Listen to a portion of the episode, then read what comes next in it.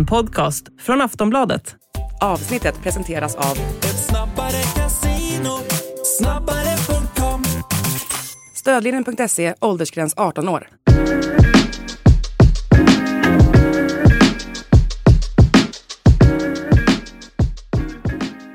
Allsvenska podden eh, den här veckan ska vi summera en eh, första del av Allsvenskan, en vårsäsong får vi säga som har varit Ja, det är väl en av de mest händelserika vårsäsongerna någonsin eh, får vi säga.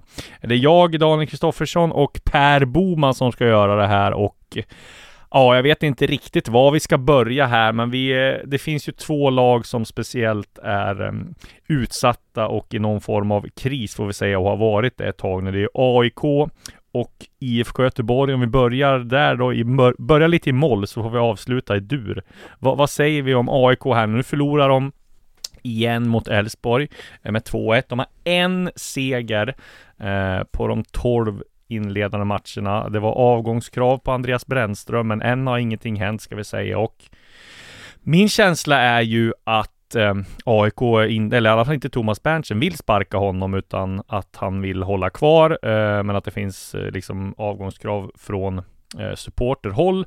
Eh, och, men hade man liksom bestämt sig för att sparka honom så man nog sparka honom redan nu känns det som, för att det är dumt att dra ut på det. Eh, men om vi börjar liksom kort sammanfattning, vad skulle du säga? Det finns ju jättemånga orsaker till att AIK ligger där de ligger och att det har varit så turbulent. Vad, vad säger vi om deras eh, ja, men, inledande ja, men, vårsäsong helt enkelt?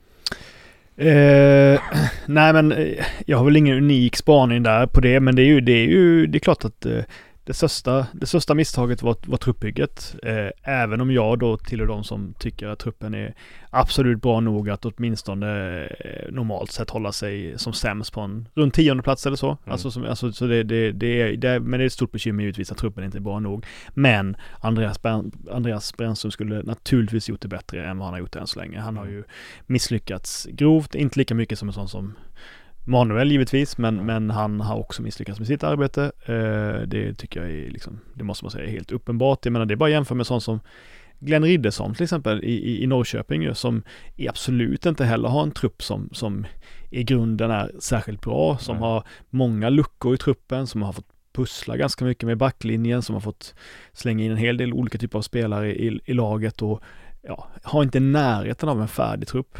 Han har gjort ett oerhört bra arbete med att sätta en, en, en, en spelstil och, och en, en, formation som, som passar den befintliga eh, kärnan av spelare liksom och har ju överpresterat rejält liksom med, med Norrköping. Och jag menar Andreas Brännström har ju inte haft en sämre trupp än vad Englen Riddersson har haft kan man absolut inte säga. Så där tycker jag är intressant att jämföra, så mm. till exempel. Så att bara för att visa vilken stor underprestation även, även Brännström har stått för. Även om de grundläggande problemet såklart har varit högre upp i hierarkin. Ja, men precis. Det var ju lite jag tror man, det, det, det, första felet man gjorde tror jag, det är lätt att säga så här i efterhand, det var att man, man gick på liksom röststarka medlemmar där när man skulle tillsätta en VD, klubbdirektör, där man ville ha något utifrån, det hör man ju väldigt ofta, eh, som jag tror är extremt överskattat i en klubb som AIK, man ska in någonting utifrån. Jag tror det var väldigt bra intern rekrytering där innan, eh, får man säga.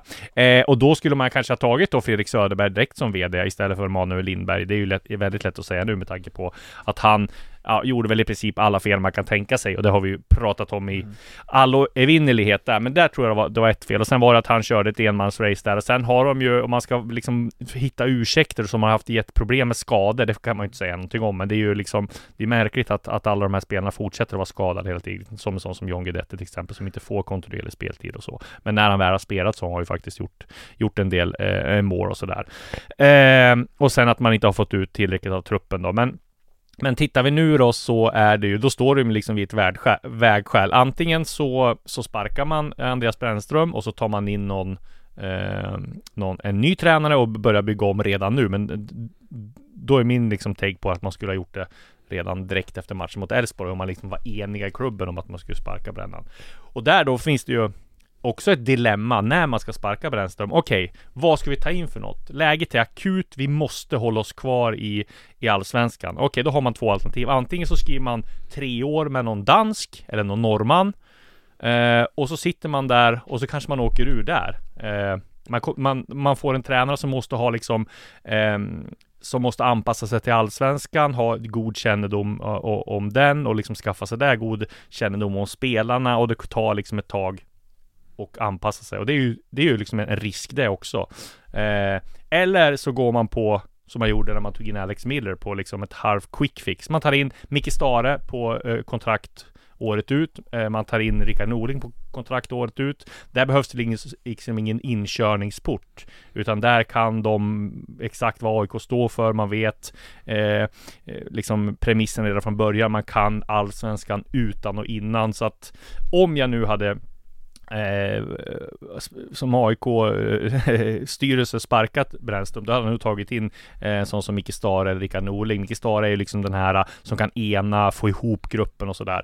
Eh, så att jag förstår också att man inte är liksom, inte sparkar Brännan direkt. Även fast jag trodde att man gjort det. Men, nej, för det är ju ett väldigt svårt eh, avvägande där vad man ska ta in för typ av tränare. Ja exakt och sen hade vi ju, vi till Sportbladet fick vi ju, fick väl uppgifter häromdagen om Ja. att, eh, igår då att det skulle vara någon slags extrainsatt möte, Styrelsemöte. styrelsemöte. Igår klockan sex. Ja precis, om då Brännströms framtid och Mm. där man fick känslan att han- de kanske skulle kicka honom helt enkelt. Och då tänkte vi att vi skulle ändå försöka kolla upp det. Jag var och promenerade i Hagaparken Mm. i solen och så, så kollade, frågade, frågade cheferna om man kunde gå bort till, till AIK-kontoret där vid Friends Arena för att se ifall det var någonting på gång helt enkelt. Och då promenerade dit i mina badshorts Mm. eh, och eh, kollade läget, satte mig där och visst kom ju Berntsen dit och mötte upp Fredrik Söderberg vid 18-tiden vid Ja. kontoret där och då tänkte man att det kanske är någonting på gång ändå. Eh, och norrmannen var trevlig, stannade och pratade med mig en kort stund och frågade ifall de hade ett, skulle ha ett möte nu om, om, om Brännströms framtid men det förnekade han bestämt. Han Ja. dementerade det fullt ut, sa att det absolut inget snack om, om Brännström utan de skulle bara ha ett möte om eh, vilka spelare de skulle plocka in under sommaren. Mm. Så att ja, Ja, det är, det är spännande, spännande tider och som sagt, vi får väl se. Men det verkar ju som sagt som inte som att eh, AIK eh, eller Thomas Berntsen vill sparka. Däremot kommer det ju Ja. komma in en jäkla massa nyförvärv.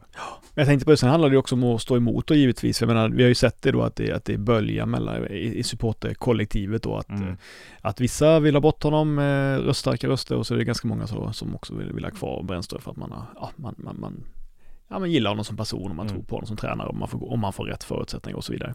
Men det är också intressant för det var ju den här kommunikén då som vissa supportergrupper skrev eh, igår. Norra tror jag. stå på Instagram. Ja, precis. Så det var lite svårt att veta vilka som står bakom och sådär. Men Nej. det var intressant att se för jag tror att de ser sig som ett lite så här avantgarde som, som, som går före liksom och, Mm. och sätter tonen och som springer längst fram. Men det var intressant då när de, när de vände sig om och så att ja, det var inte så många som kom Nej, det blev där och. Det var ju och slöt upp liksom. Så att säga. det Ja, det, jag. kändes som att det var splittrade det ganska där mycket. inlägget blev nog mer till Brännströms fördel skulle jag säga. Ja, och liksom Om det är klart att Berntsen, om Berntsen liksom, det- det kan ju framstå som väldigt svagt då om han skulle, om han skulle liksom Falla blidka den, exakt, Ja. exakt, falla för trycket och blidka den sortens krafter så det kan ju, så att det känns ju som att det har varit ganska kontraproduktivt med alla de här banderollerna och klottret och kommunikéerna. Ja.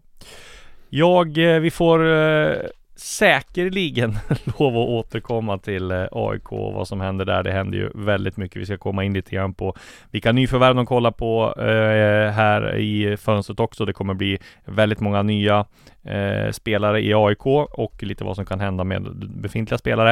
Eh, men vi går på det andra krislaget och IFK Göteborg och där känns det ju som att det är än värre. Nu fick man in Jens Asko här, eller Asko, som ny chefstränare och där han kom från eh, Horsens som han åkte ur va? Med. Mm. Eh, och det är sällan, eller ja, jag tror det knappt har hänt att, att eller hänt har, har det säkert gjort eh, någon gång under alla år, men det är ju sällan man ser att en topp eller alltså en storklubb som IFK Göteborg eller AIK värvar en totalt okänd tränare som man aldrig har hört talas om.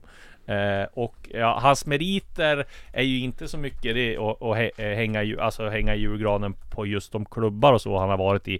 Sen är han säkert en jätteduktig tränare och sådär, de har gjort koll på honom. Men eh, han fick ju ingen bra start får man säga. De torskade eh, mot Sirius och det var eh, supportrar som ja, ville ha svar från Håkan Mild och sådär eh, efter match, efter direkt efter matchen och ja, han har ju ett väldigt jobbigt läge får man säga för att ja, om AIKs kris är tung så skulle jag säga att Blåvitts är väl ännu värre. Vad säger du? Ja, det är ju såklart väldigt, väldigt jobbigt när man inte får någon effekt överhuvudtaget på den här liksom injektionen som en hetlevrad dansk ska vara som, som svär mycket på träningsplanen och som vill få upp det så kallade detta kravställan och som vill få, få, få upp energin och så vidare och sådär. Men om det var energi som han skulle bidra med så märktes ju inte det i- Sirius-matchen. För att jag, jag menar jag, jag är fan lite i hans meriter och så. Jag tänkte vi ska kolla, Ja. på, kolla hur laget spelade liksom Mm. mot, mot Sirius och det var ju Ja, eh, Ja nästan sämre, ja och nästan sämre Ja. skulle jag säga än, än många av andra insatser under året. Det såg liksom sämre ut på, på, på, många sätt. Och jag menar, spela den typ fotboll, typen av fotboll mot just Sirius, även fast Sirius har blivit ett lite annorlunda lag under, under eh, Christer, Christer Mattiasson jämfört med, med, med under Rydström och och Bäckström-åren så älskar de ju möta ett, liksom ett eh, primitivt energilag hemma liksom som de kan Mm. ganska enkelt rulla bort så att säga, även fall då, även fall Blåvitt hade väl någon period i andra halvan av första halvlek som var, som var okej liksom. Och sen så eh, läste jag på sociala medier och så kanske det var i GP att Ola Larsson hade sagt på mötet de höll igår, de höll ju något möte där Håkan Mild och Ola Larsson och no, Ja, medlemsmöte va? Ja, precis. eh, Där han hade sagt att framtidens Blåvitt ska inte spela på det sättet som han spelade mot Sirius då. Det är klart de inte ska göra det, för det var en dålig insats. Men jag måste ändå säga att hela den här liksom prestationen känns ju jävligt ja, bortkastad på något sätt liksom. Det jag förstår att det inte är lätt när man kommer in som tränare första veckan och hinna, ingen kan begära att han ska ju liksom trolla eller göra någon magi liksom på något sätt. Men det känns ju inte som att han har någonting att bygga vidare på utifrån den insatsen. Särskilt inte heller när man såg en sån som Elias Hagen som ju var, får man säga, öppet kritisk mot, eh, mot taktiken efteråt. Ja, det såg jag också. Jag kände sig som ett tennisnät va, sa han. Ja, precis, precis. Och det är klart, man måste ge den här eh, Jens då eh, en ja, möjlighet att, att hitta rätt nu under uppehållet, givetvis. Men, men det var ju en riktigt, riktigt, det blev riktigt pannkaka av den här injektionen som ska vara att anställa en ny tränare. Eh, och på det här medlemsmötet då som var så försa sig ju eh, Ola Larsson lite grann om att eh, de ska ta in en ny eh, tränarresurs. Eh, det var dumt eh, jag tog, att jag tog upp det men jag fick filen säger han efter mötet och det är GP som har som har rapporterat om det här och eh, det ska vara, eh, han förklarar lite grann om vad den här tränarrollen ska vara som de ska ta in då. Det är så att personen kommer vara ute på fältet och följa upp tränarna och rapportera vidare till mig. Det är viktigt att personen eh, lär ut rätt principer. Det andra är att personen kommer ha ansvar för de unga spelarna, hjälpa till med extra träning och sådana saker. Det behövs något mer än bara ett mellansteg mellan U19-laget och A-laget för att få upp spelare. Det här känns ju lite som den rollen som Tony Gustafsson hade i Hammarby, som liksom individuell tränare, fast kanske lite mer utvecklad sån. Så att en sån eh, process redan igång och det låter ju vettigt att de skulle ta in ytterligare en tränarresurs då. Ja, de har ju en hel del nu i alla fall. Det blir ett, Ja. eh, det blir ett nytt omklädningsrum bara för staben i, i, Ja. i, i Blåvitt. Men jag tänkte på det som, ja men också på, på Askodos fotboll han, han, han skulle spela liksom för att han har ju pratat mycket om energi, energi, energi och liksom att man ska, ska löpa med, ha, ha högre tempo och så Ja. vidare. Och det var ju precis Ola Larsson sa när jag intervjuade honom för några veckor sedan. Då sa han så här, vi behöver sätta en fotboll som publiken känner sig hemma med. Vi behöver synka vår fotboll till publiken. Det är redan jobbigt att komma till Ullevi. Det har jag upplevt själv i andra klubbar, men vi men kan vi hitta ett spelsätt som ännu mer får ihop eh, publik och spelare, då kan det bli ett rent helvete för motståndarna att komma till Ullevi. Det är den fotbollen jag vill se. Inställning, snabba omställningar, fart och kraft. Ja.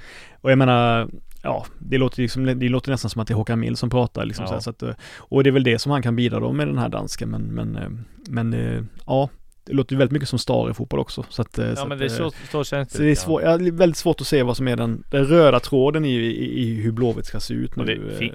Det finns ju inte en chans på kartan att, att ja, de hade behållit Micke Star, att man hade gått så här dåligt då. Det tror jag absolut inte. Han hade nog kunnat få till att man hade haft 6-7 poäng till i alla fall tror Ja, jag. man kan ju säga att de, de, man kan ju säga åtminstone att de inte, alltså det såg ju fruktansvärt ut i, kuppen där givetvis eh, mot, eh, mot Gais men, men man kan ju inte säga att, att det har fått någon positiv effekt i alla fall. Nej, Det- absolut. Därför inte.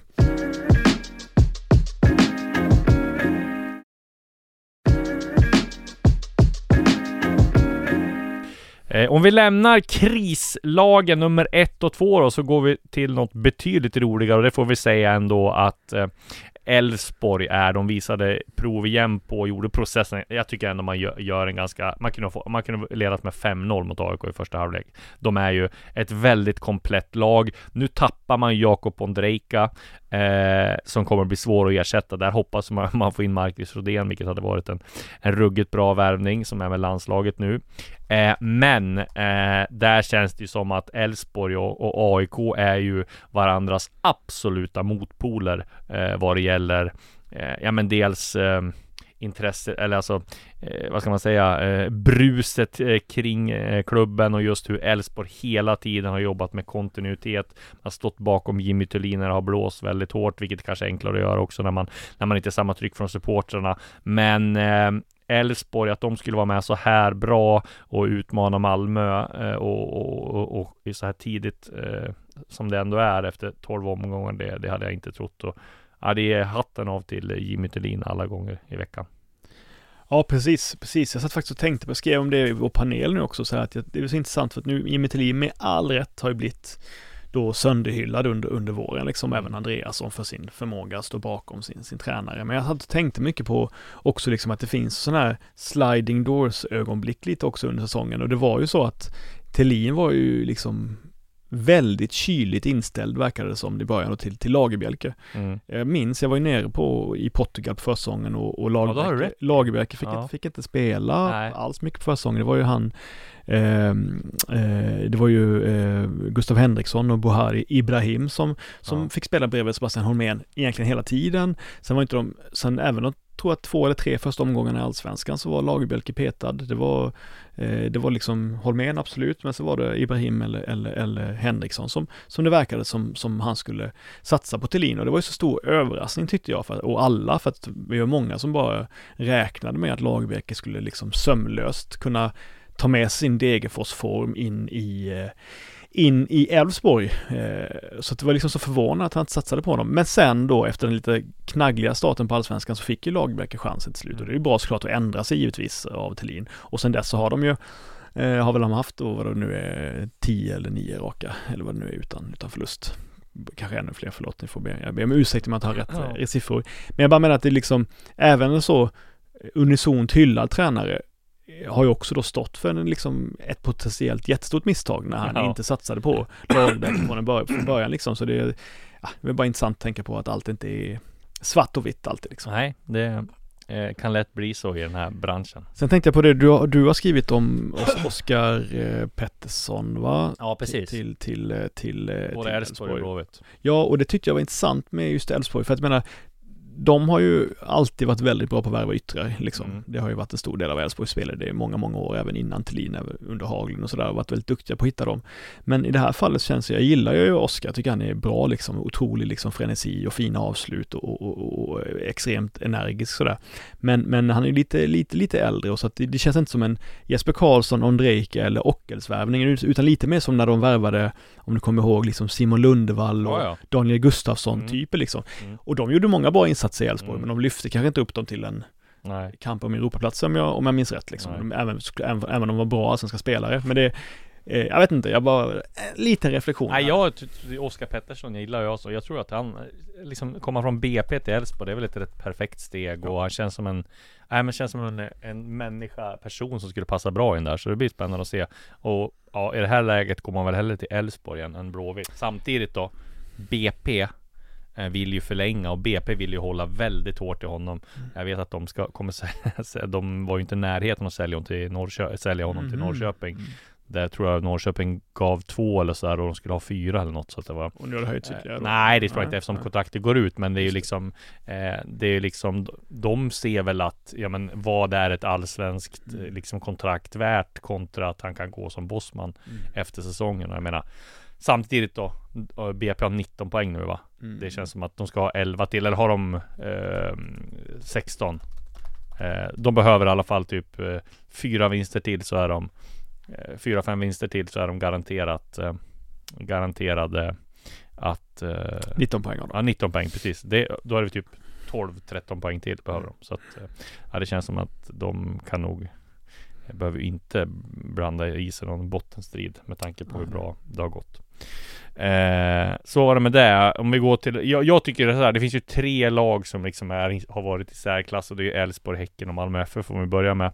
Vi flyttar oss till Malmö då så var det ju En ett klar seger här. Senast. Taha Ali skrev jag om, tycker han var ruggigt sevärd, en av allsvenskans mest sevärda eh, spelare så här långt. Han, eh, han var, gjorde ju ett eh, mål som påminner lite om Kurre Hamrin också, där mm. han gick vid, vid sidlinjen och nej, det var eh, ruggigt imponerande att se och, och man ska tänka att Malmö äh, tog den här segern då utan Isak Kiese som är skadad och man har haft lite skador på en annan, AC, menar, AC borta, borta hela liksom säsongen sådär så att nej, Malmö är nog också förutom då Eh, skadorna på, på, på AC och Kiese så är de nog väldigt nöjd med, med den här vårsäsongen.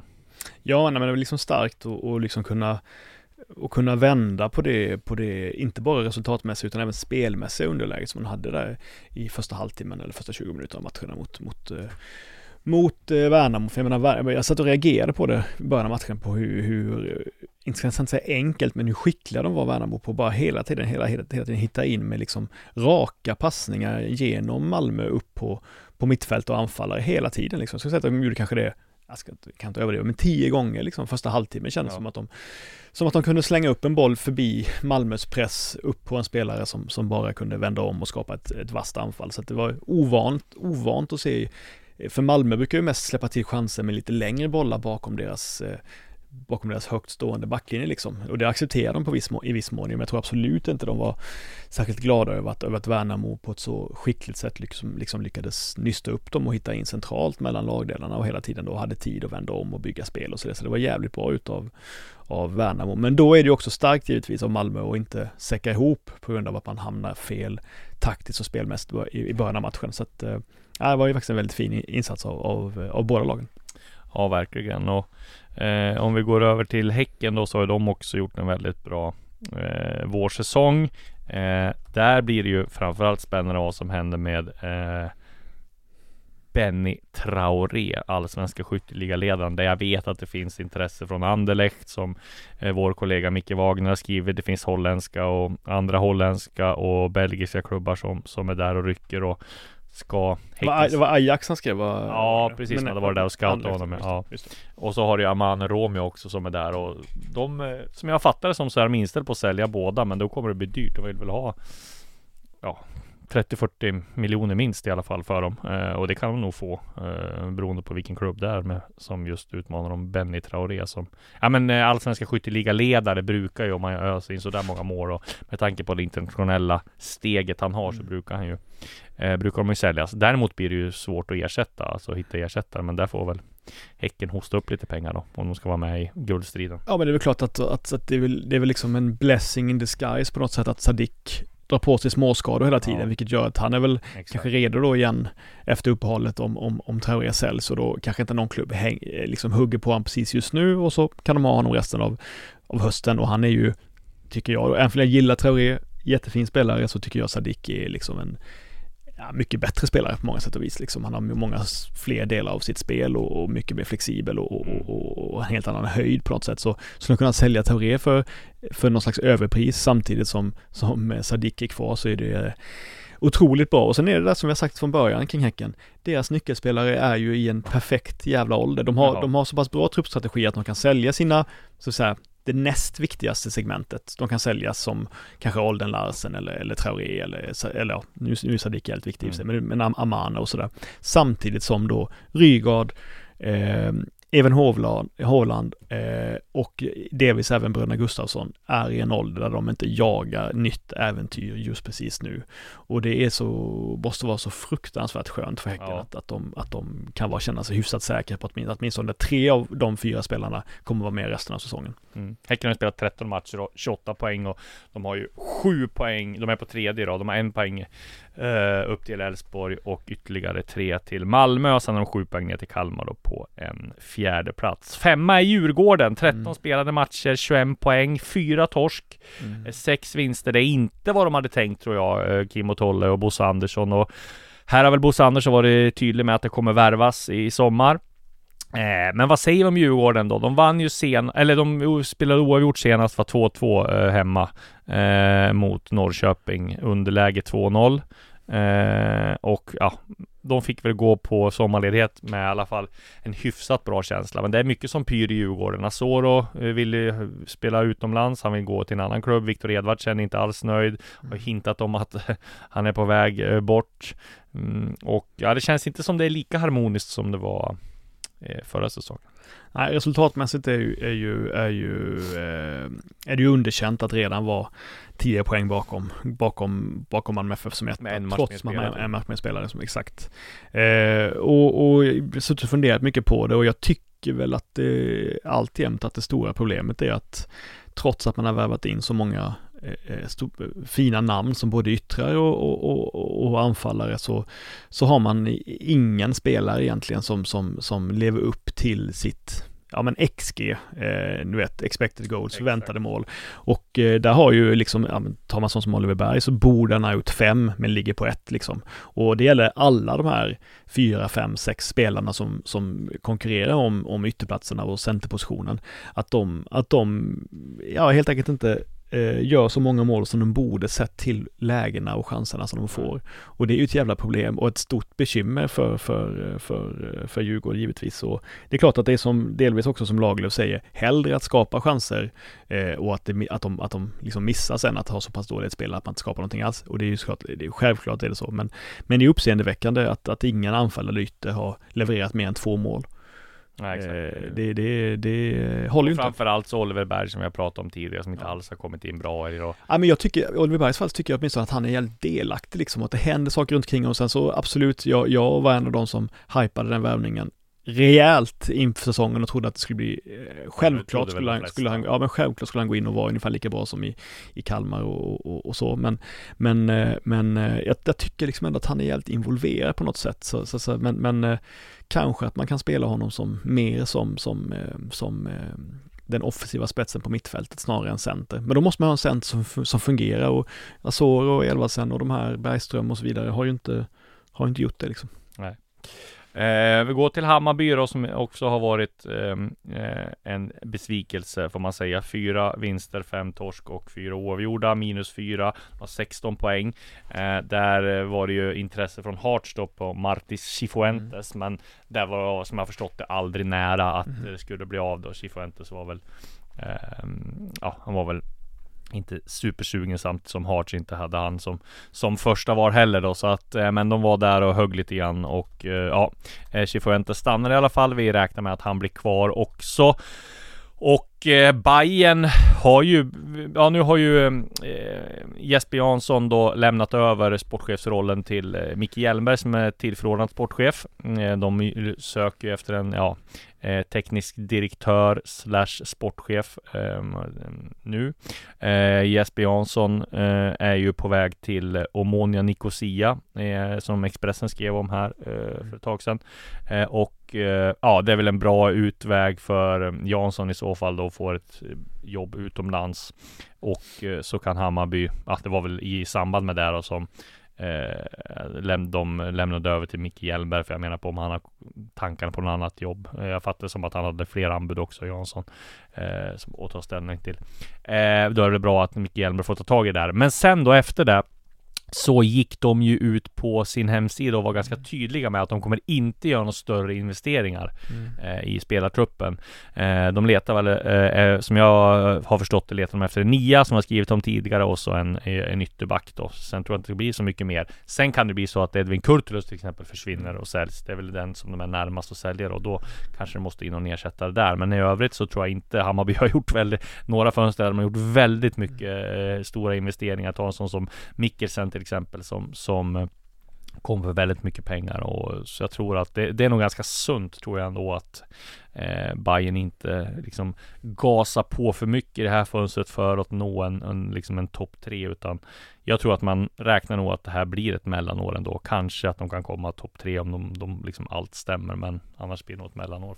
Ja, Topp tre tror jag är nästan eh, Ja, är- kört liksom, ju eh, mer eller mindre kört. Men däremot tänkte jag på jag håller med dig att man, man ska inte gasa eh, ekonomiskt för att man ska försöka nå, för att man ska, för det vore, eftersom det är så långt ifrån just nu, Europaplats i Allsvenskan så är ju det, är det så pass liten chans, det är ju inte kanske inte värt att slänga pengar på att försöka hanka sig upp eh, med en quick fix så.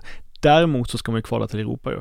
Mm. Och det är ju någonting som har varit deras liksom gyllene graal väldigt länge, Ja. att de verkligen, eller Jesper Jansson framförallt, att, att verkligen få in de här, de här, det här extra intäktsbenet Ja. i, med Europaframgångar och som vi alla vet är det ju Eh, enklare numera att gå till ett gruppspel som kan generera stora pengar. Eh, även för det såklart fortfarande är svårt så är det enklare än, vad det var förr i tiden. Och där är ju en gyllene chans då och jag tror inte att eh, laget man har just nu är, är bra nog för, att- för, för att klara den utmaningen att, att, att kvala in. Men det hade kunnat finnas, finnas en poäng ju att stärka kortsiktigt för att verkligen ta Ja. den här chansen och gå till Men jag tror det kanske att man siktar på att ta in en nia då. Det är väl där som, som man får göra. Men då kanske det är en Bosman istället. Man har ju Ja. kollat på Samuel Amunteros. Mm.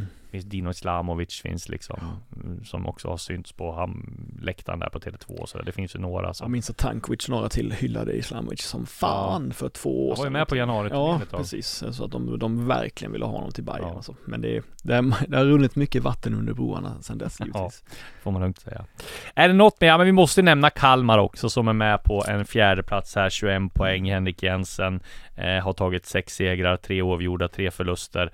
Eh, och nej, jag ska säga, jag trodde aldrig att de skulle få ihop det så här bra och vara med så här bra med en ny tränare och Rydström har försvunnit, Oliver Berg har försvunnit, men det är bara att lyfta Och Kalle. Gustafsson har missat stora delar av säsongen också. Så det är också ett väldigt bra jobb får man säga. Ja, verkligen. Eh, och att hålla det här, att hålla det här eh, resultatmässiga snittet och den här sjuka överprestationen som de gjorde förra året när de hamnade fyra och att då gå till sommaruppehåll på samma position, det är eh, väldigt starka papper och eh, får ju varmt stor, gott betyg för det. Vi eh, går vidare till ett eh, ett av de två eh, segmenten som vi ska ta upp här innan vi slutar, så det kommer här.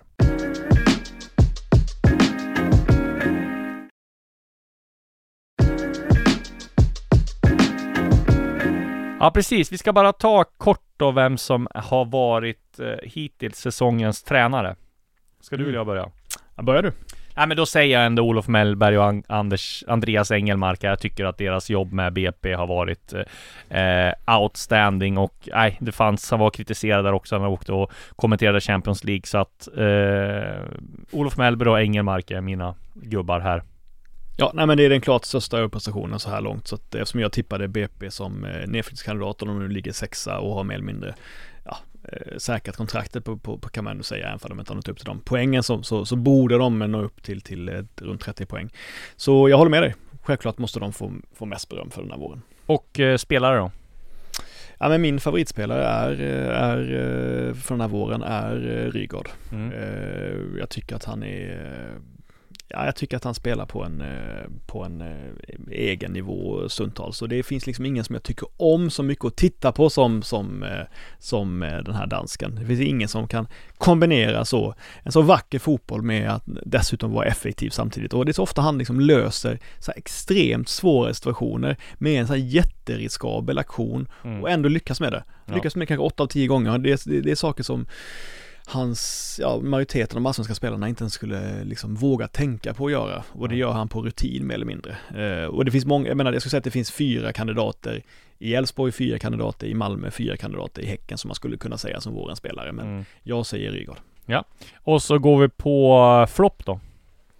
Där här får jag ändå... Eh, Jag, jag måste ju säga Ja, min precis. först. Eh, Bussanello säger jag då. Ja, ja. Det är ju något charmigt i när man tar en sån här brasse som blev erbjuden till, till många eh, allsvenska klubbar eh, och, och, och fick eh, där de fick erbjudande om att värva Gabriel Bussanello. Eh, och då tänker man så här, ja, men en brasse som blir erbjuden till massa klubbar, det är klart att det är ju en stor floppvarning. Men oj vilken sensation han har varit i, i Malmö FF. Så att en spelare som är väldigt, eh, ja men klok, eh, frejdig, klassiskt ord eh, och överanvänt. Men nej, känns som ett, eh, en av årets absolut bästa värv, eh, värvningar. Så att Gabriel Busanello är min gubbe. Ja men det är underbart med en, med en ytterback som kan vara 5 plus i offensiven Men samtidigt minst 4 plus i defensiven Ja. Det är det som är det, är det som är det ovanliga numera. Det finns ju Det finns ju överflöd av, av eh, wingspelare som har en hyfsad inläggsfot och är okej en mot en Men det är väldigt få av dem som kan kombinera det med ett klassiskt bra försvarsspel också Så det, Mm. det är ju klart det som är den stora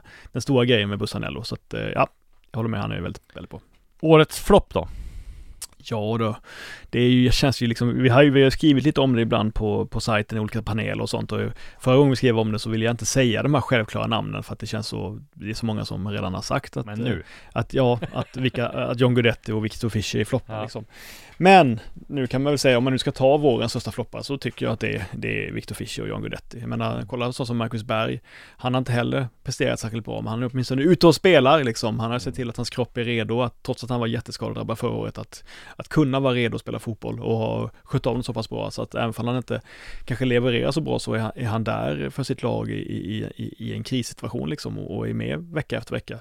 Samtidigt som de två största stjärnorna i AIK i princip aldrig är ute på planen, eller väldigt sällan. Nej. Nej, jag är ju Fischer jag också. Jag hade väldigt stora tankar på honom. Och, ja, man skulle kunna ta Jimmy Durmaz där också, men där känns det väl mer som det är ett um, problem mellan han och, och Brännström. eh, snarare än att, eh, ja. Ja men nu när han faktiskt, där måste man ju vara liksom intelle- intellektuellt hederlig när han har stått för Ja. eh, ett par fina prestationer mot slutet som, som, som Exakt. visar på att eh, han inte är slut som spelare riktigt. Så eh, då, då, då tycker jag att man måste ge han det helt ja. enkelt. Nej, Fischer, Fisch- Fischer säger jag, det var det, alltså just sättet också. Han har ju, som vi ska komma in på tidigare, han är ju, har ju väl i princip gjort sin sista match för AIK här. De, ja, vi ska gå in på det här senare. Eh, vem eh, sista gre- kategorin och snackisen den andra halvan av säsongen, vad tror du det blir? Ja det blir ju AIK och IFK Göteborgs gemensamma helvetesvandring ner i avgrunden. Eh, Det är ju rätt episkt faktiskt att följa två stycken så klassiska allsvenska institutioner som havererar och brakar samman samtidigt. Det är inte ofta det, Nej. det blir så riktigt så att eh, det är ju eh, såklart vidrigt för alla som hejar på någon av de två klubbarna men rätt kittlande att följa för oss som står utanför. Sen tänkte jag på, sen tror jag också att de har kunnat hämta lite, lite tröst, både AIK-supportrar och misär. i varandras misär, ja precis. Men tänk den dagen något av dem skärper till sig lite, lite och får Ja. ett lite liksom, eh, lyckas få en, en, en buffert på kanske fyra poäng ner till den andra, då kommer det ju brinna i, det, i, i de som är kvar nere i dyn så att säga. Så att, eh, ja, nej. Det blir eh, intressant att följa. Ja, då säger jag, jag hade t- tänkt tagit några av dem också, men då säger jag Häckens framgångar i Europa Mm. tror jag. Jag tror de kan lyckas bra där. Det de tror jag har med. eh, väldigt bra förutsättningar och en gedigen trupp och allt att vinna. Så jag, jag säger Häckens eh, Europaspel kommer att bli en snackis. Sista eh, segmentet här nu, Silly special som vi har haft här snart eh, några år tänkte jag säga, men i alla fall ett och ett halvt år. Mm. Vi börjar med AIK där eh, jag skrev om att Viktor Fischer är på väg att eh, lämna. De håller på och förhandlar om att kontraktet ska brytas och ja, det är väl ingen större större eh, överraskning att han eh, eh, eh vill lämna. Som jag fattar som så har han vantrivts ganska länge. Eh, han och Brännström kom väl inte jättebra överens och som jag fattade så var det på Viktor Fischers egna initiativ här att han vill försöka hitta en lösning och komma bort från AIK. Det tror jag inte de säger nej till. Framförallt också när han eh, har, han upptar ju en eh, utlännings, en plats för utländska spelare. Eh, så att eh, jag räknar med att han har gjort sin sista match i AIK. Ja, och det är klart att eh, det, det är liksom, det, det, alltså jag tycker att det är lite sorgligt att vi inte kunde få se Fischer från eh, sin bästa sida i Allsvenskan. Jag menar det, för man, jag tycker inte man ska glömma att det där jävla inhoppet han gör mot Västerås, i, när han inte spelat fotboll på väldigt länge och går in och är extremt bra i den matchen. Sen är han ju också väldigt bra borta mot ÖFK också i kuppen. Jag vet, två superettanlag, absolut, men det, det är också, liksom, det, det gav ändå indikationer på att det var, här var en spelare med eh, ganska stora spetsegenskap eh, fortfarande. Så att eh, det är ju tråkigt att han verkade så surrad vid Manuel Lindberg-masten. Det verkar som att de har haft en speciell liten relation de två. Ja. Eh, och det var ju eh, trist då att de inte kunde, ja, att inte Brännström och Fischer kunde hitta, hitta rätt med varandra helt enkelt. Nej. Det är ju ett stort misslyckande för båda skulle jag säga, men mest för Fischer. Och sen så då AIK kommer ju värva minst 5-6 spelare som jag fattar det som och Mm. eh, de har ju ett av huvudspåren som sexa. Mm. Det är ju Ole Sällnäs, den gamla, eller gamla, han är bara 28 år, men han har tidigare spelat i norska landslaget, 32 landskamper. Han gjorde sin senaste landskamp 2019, spelade FC Zürich. Han har spelat i Rosenborg, Sankt Etienne, Shenzhen och Hebei Fortune i Kina. Så han, han har gjort sina eh, pengar nu. Där har AIK Eh, också konkurrens från en del andra skandinaviska klubbar, men de jobbar hårt på att få honom eh, till i, i sommar.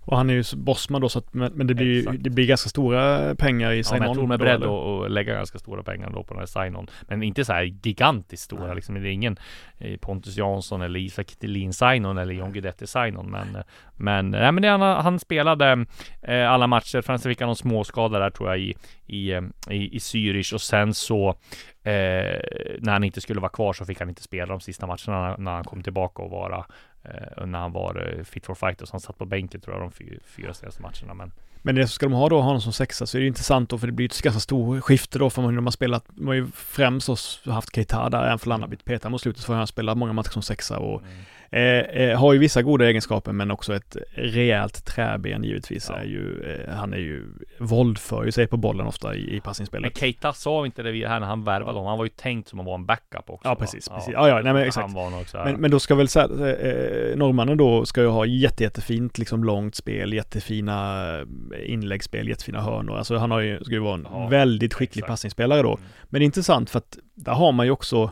nu har inte han, så att säga, nu har han dels haft en dålig relation med tränaren, dels varit skadad en del, men Jimmy Dumas är ju egentligen också den spelaren som ska Ja, vara... fast har inte han, äh, Brännström sagt att de vill ha mer värva Durmaz som en åtta eller något sånt där? Jo precis, och det är väl egentligen, Ja. eftersom, eftersom Durmaz, han är ju inte så här, även om han har varit helt okej i sista matchen så är ju inte han jätteviktig i truppbygget, men, men det är ju lite då att, eh, att, eh, att, eh, de ska försöka spela då med, med en sexa som kanske inte är fighter i första hand, utan som är, som är en bollspelare liksom, som, som, som gillar att bygga ett, eh, ett eh, så att säga, lång, bygga mer metodiskt eget passningsspel så att säga, så att då blir det intressant att följa norrmannen när man kommer. Det är ju ändå, det är väl ändå ganska ambitiöst att försöka få loss honom. Men det tror jag det är den hyllan de måste ta nu om de ska hålla sig kvar tror jag. Och det är vad jag har hört att AIK söker från den hyllan. Landslagsklass eller liksom snäppet under Mm. eh, på Bosman-spelare eller de som de kan få liksom. Så att det, det är, eh, nej det tror jag är den hyllan de absolut kollar på. Mm.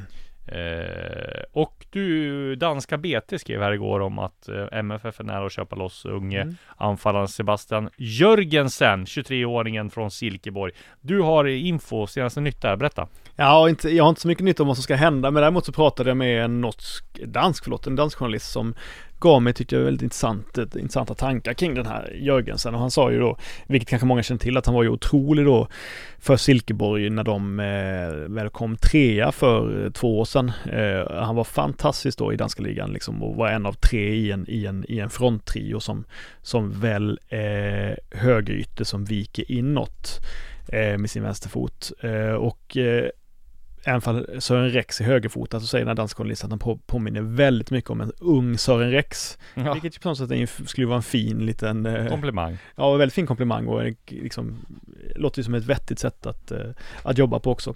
Eh, så en enorm potential säger den här danska journalisten men då kommer från en väldigt, väldigt tuff säsong vilket gör att han att han behöver en ny miljö, en ny utmaning och därför känns det då rimligt med Malmö FF. Så att han, Mm. han tyckte att det var liksom en, en, affär som, som kändes rimlig för, för, för båda, båda parter. Ehm, sen så kollade jag, hans siffror är ju klart sämre i år jämfört med förra året. Han har väl sex mål, två assist, men jag kollade att hans liksom expected assist och sådär var mycket, mycket högre egentligen. Så att han har visst skapat en hel del chanser men inte varit lika delaktig i, i poängproduktionen som tidigare. Han gjorde väl svinmycket poäng eh, eh, för två år sedan då, 11 mål och 9 assist. Så att, nej, det, det känns väl som en, eh, som en eh, jäkla eh, bra och, och rimlig förstärkning för Malmö FF. Sist, sist då, Astrid Selmani i IFK Göteborg, där har vår kollega Mikael Wagner avslöjat att eh, han är på gång dit, eller att i alla fall att IFK Göteborg jobbar på honom. Känns som en klockren värvning för dem. Och han har väl haft, som jag fattar det så, har jag haft en dröm om att alltid spela i IFK Göteborg tror jag. Mhm. Han, ja, jag tror det. Trots Malmö Ja, bakgrunden. men jag tror ändå att han har velat spela där. Så att, eh, vad, vad, din take på det?